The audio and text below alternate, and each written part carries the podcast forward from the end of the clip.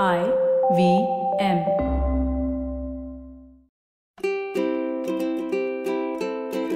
Hello and welcome to the Habit Coach podcast. I am Ashdin Doctor, your habit coach, and it is World Yoga Day, or rather, the week of World Yoga Day. We had one fantastic podcast on understanding yoga. Now, I want to share with you my five favorite habits on bringing yoga into my everyday life. Now, this is either for people who want to learn how to start the yoga practice or for people who just want to bring yoga into their life as something that they do throughout the day.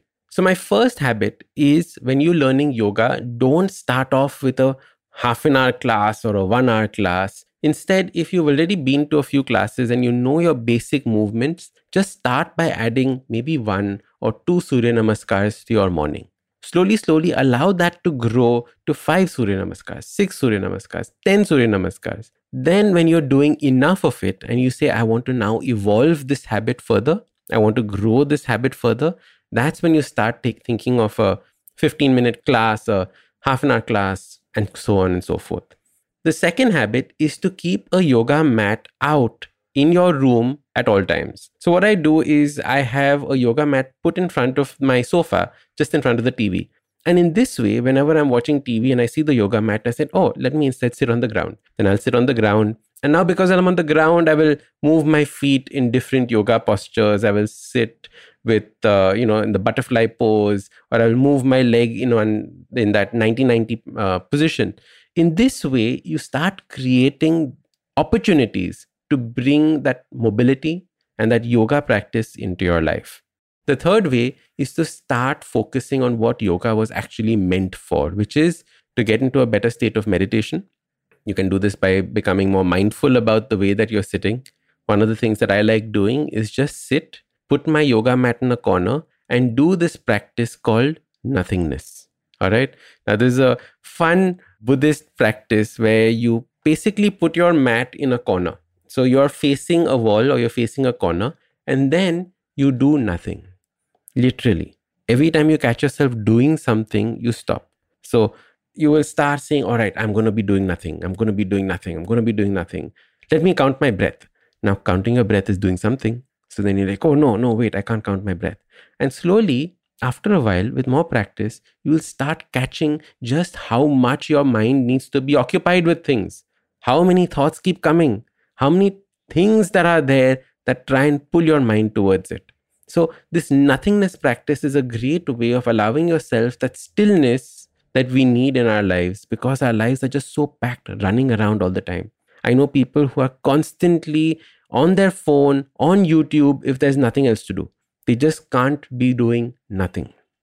The fourth practice is to start thinking about yoga from a breathing point of view. Now, breathwork in yoga is absolutely important. We know about pranayam and how many different kinds of pranayam there are. But the simplest way of starting this practice is just by focusing on your stomach going in and out when you breathe.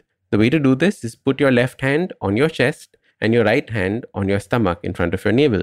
Now, when you breathe in, with a slight pressure with the hand on your stomach, push it out. So when you breathe in, push the hand on the stomach out. When you breathe out, pull that stomach in while you're breathing out. Now, when you practice this, you will realize that you are breathing the other way all this time. This is a de stressing breath. It's a breath that is designed to get rid of stress in your life. The other kind of breathing, where in where you breathe in uh, when your stomach moves in when you're breathing in and out when you're moving out, is actually a stress breath because it's a breath that we use when we're running.